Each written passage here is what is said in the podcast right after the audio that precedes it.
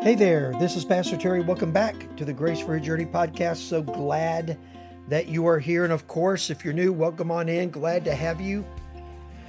We're in Galatians chapter 5, beginning in verse 2, and Paul is getting ready to land the plane here on his letter to the to the Galatians. Now he's got chapter 5 and chapter 6. But the message has been really succinct, very simple and very clear, and it's this. The gospel sets you free. Why on earth would you want to return to religious mental and spiritual slavery. Why would you want to do that? because the gospel has set you free. So in verse 2, he says this Now look, I, Paul, say to you that if you accept circumcision, Christ will be no advantage to you. So here's what was going on there were a group of people that had slid into the church called Judaizers. And they said this they said, Yeah, Jesus is fine, and you need to have faith in him, but you also need to adhere to certain aspects of the Jewish law. Now, Paul's going to make it very clear. If you're going to do one, you're going to do them all. Listen how he says. So he says, look, if you're going to be circumcised, if you're trusting in that to be a sign of the covenant that you're God's child, then Jesus isn't for you because that's just not what it's about. Then he goes on and he says this Now I testify again to every man who accepts circumcision, now listen, that he is now obligated to keep the whole law. Now, I don't know about you, but sometimes, particularly when I'm in a new area, a new place, uh, sometimes I don't know the speed limit. and so there have been moments when uh, I have to, uh, I needed a reminder that that the speed limit wasn't what I was driving. Are you getting my drift here? And, and so that's an amazing thing. And, and, I know you can live somewhere a long time and maybe just have your mind somewhere else and forget a, a traffic sign or a speed limit sign. And that's one thing, right? But check this out.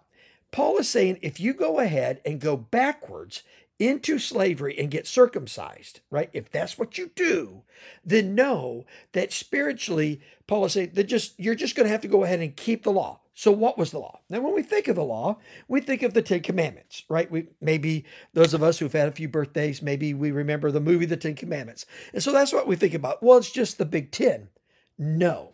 In Jesus' day, in Paul's day, there weren't 10 commandments to keep, there were 613. And they ranged in subjects from everywhere to marriage and, and disciplining your children and how to handle civil disputes in court to how you're supposed to worship, when you're supposed to worship, what you're not supposed to do, how you're to view certain people and not view other people. It, it really affected every area of life.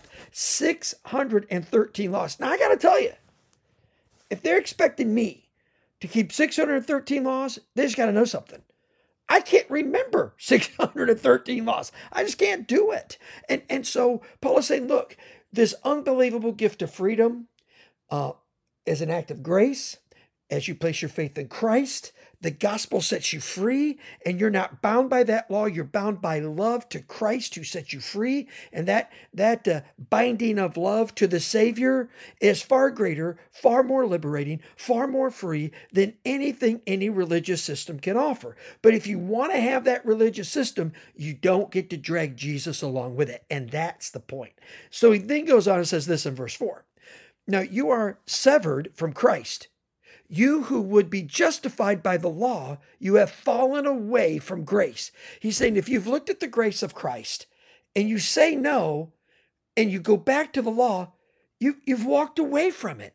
How on earth could you fall away from grace that is so profound and transformational and is an act of love and mercy that we don't deserve. How on earth can you walk away? It really gets me. You know, I've been doing this a little while, and it gets me to watch people who are Christians who have experienced a grace-based salvation, you know, in Christ alone because of faith alone.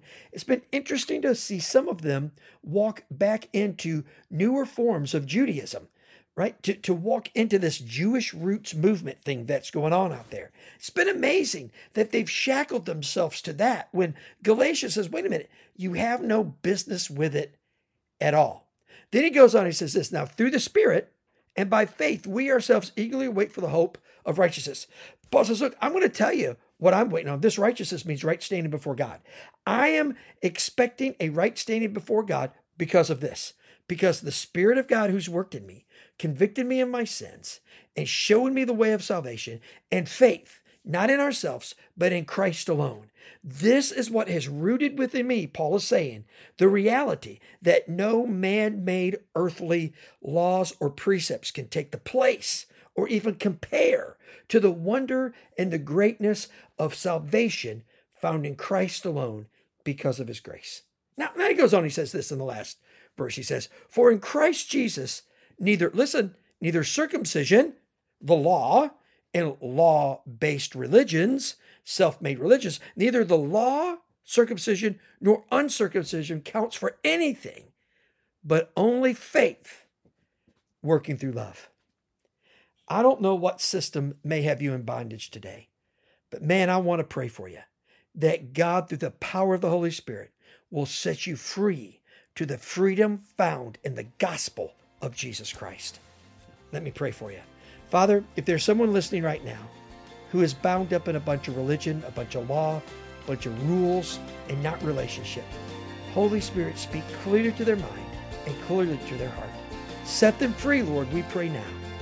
In Jesus' name, amen and amen. Hey, thanks so much for being with us, and we'll talk again next time. Thank you so much for listening to this edition of the Grace for Your Journey podcast. I pray that it has been a blessing and an encouragement to you.